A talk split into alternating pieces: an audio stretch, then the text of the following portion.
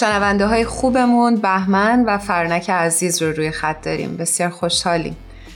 درود بر شما. بهمن جان فرنک جان به برنامه خودتون خوش اومدید. درود به شما هرانوش جان ایمان جان بهمن عزیز و همه شنوندگان نازنین. دوستان عزیزم سلام می‌کنم خدمتتون. همچنین سلام دارم و عرض ارادت خدمت شنونده های عزیزمون. در خدمتتون هستم. دوستان این اولین برنامه پادکست هفت در سال جدید میلادیه. اگه دوست دارید از این تریبون به شنونده هامون پیامی دارید می‌تونید باشون صحبت بکنید. من از صمیم قلب آرزو می‌کنم سال نو میلادی که همیشه به نوعی پیش قراول سال نو خودمون هم هست با خوبی و شادی و صلح آغاز بشه. و به همین شکل ادامه پیدا بکنه انشالله. دقیقا. چیزی که من می‌خوام بگم البته خیلی با شرایط فعلی ما تو ایران جور نیست ولی این از ذهنم گذشت که هر روزتان نوروز نوروزتان پیروز. یعنی انشالله که هر روز روز نوی باشه برای ما. و خب این سال نوهای نمادین مثل سال نو میلادی یا سال نو خورشیدی فرقی نمی‌کنه. هر کدوم اینها طبعا نمادی است برای نو شدن دیگه. ایشالله که هممون نو بشیم و قدم در مسیر پیروزی بذاریم. همگی. الهی آمین. آمین. انشالله و حال دل همه نو بشه. انشالله. انشالله.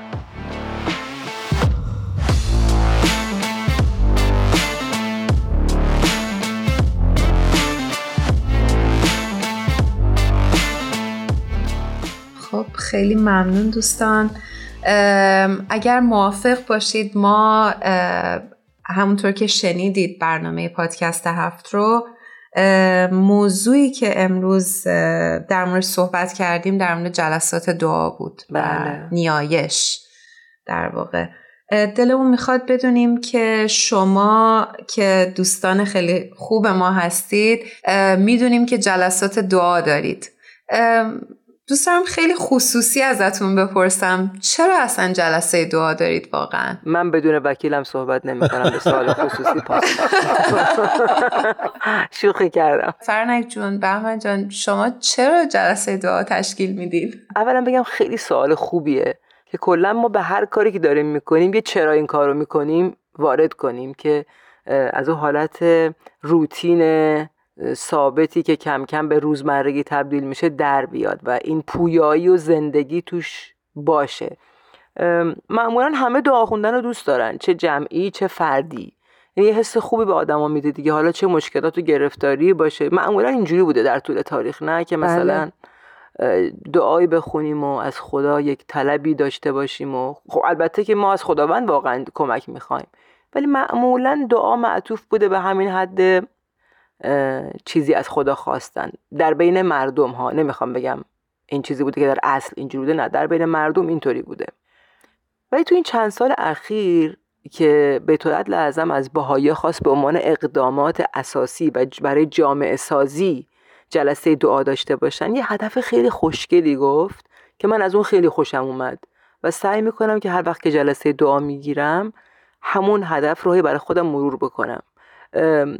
که شاید همتون بدونید که در مشتغل از کارهای باهایی که به مثل معبد یا تمپل باهایی میمونه افراد با هر پیشینه وارد میشن با هر پیشینه مذهبی و باوری که دارن در کمال سکوت و آرامش دعای خودشونو می‌خونن و میرن بیرون.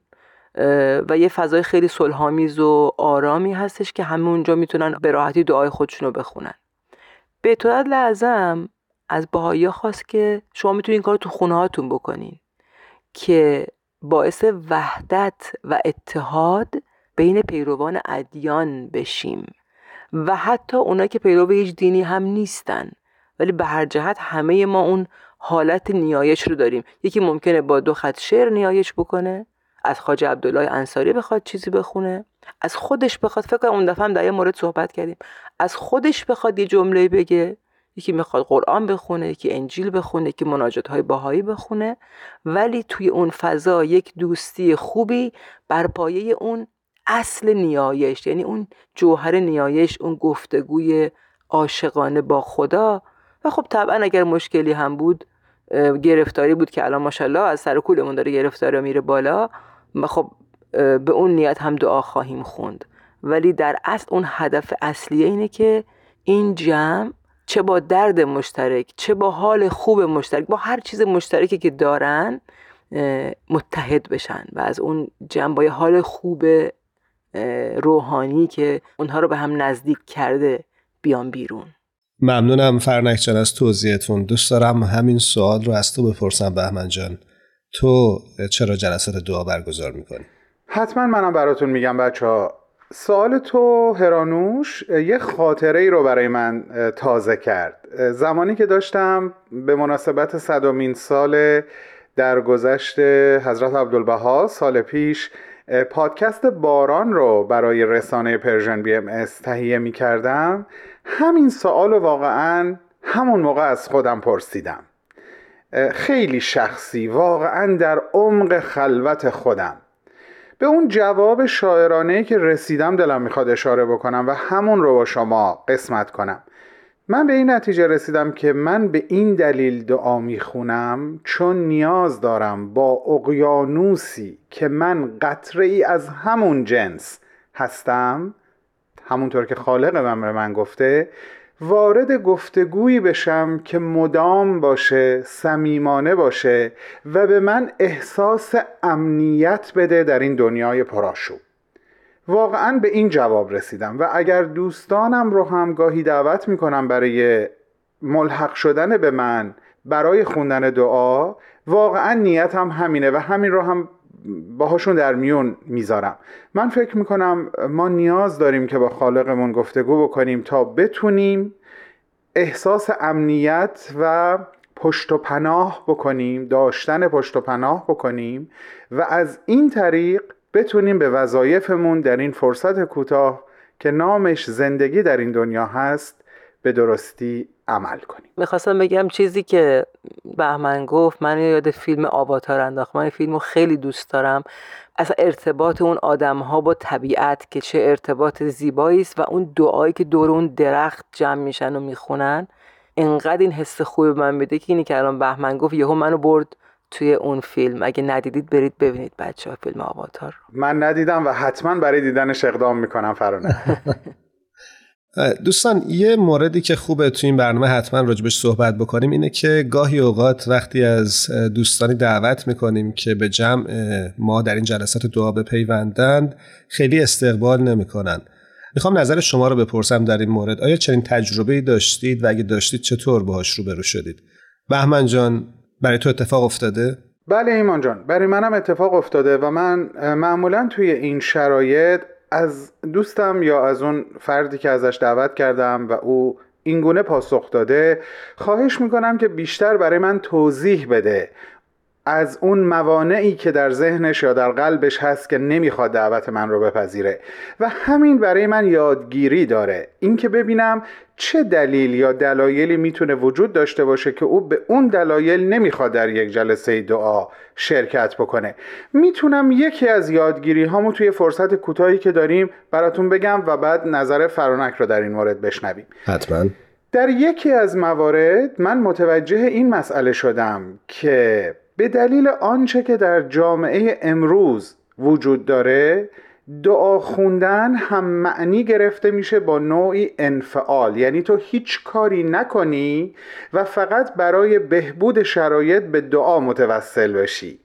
در حالی که وقتی ما اینو یاد می‌گیریم وقتی که او از این مانع ذهنی یا قلبی خودش برای ما حرف می‌زنه خب قطعا من میرم میگردم ببینم آیا می‌تونم توضیح قانع کننده ای و درستی رو در کمال صداقت و صمیمیت براش بگم که این به معنی این نیست که ما دست رو دست بذاریم و هیچ اقدامی انجام ندیم و فکر بکنیم که یک ماعده یا یک معجزه از آسمان قرار بیاد. در حالی که اتفاقا ما از طریق دعا سعی می‌کنیم اون نیروی لازم برای حرکت برای کنش و برای درست و مثبت رو کسب بکنیم.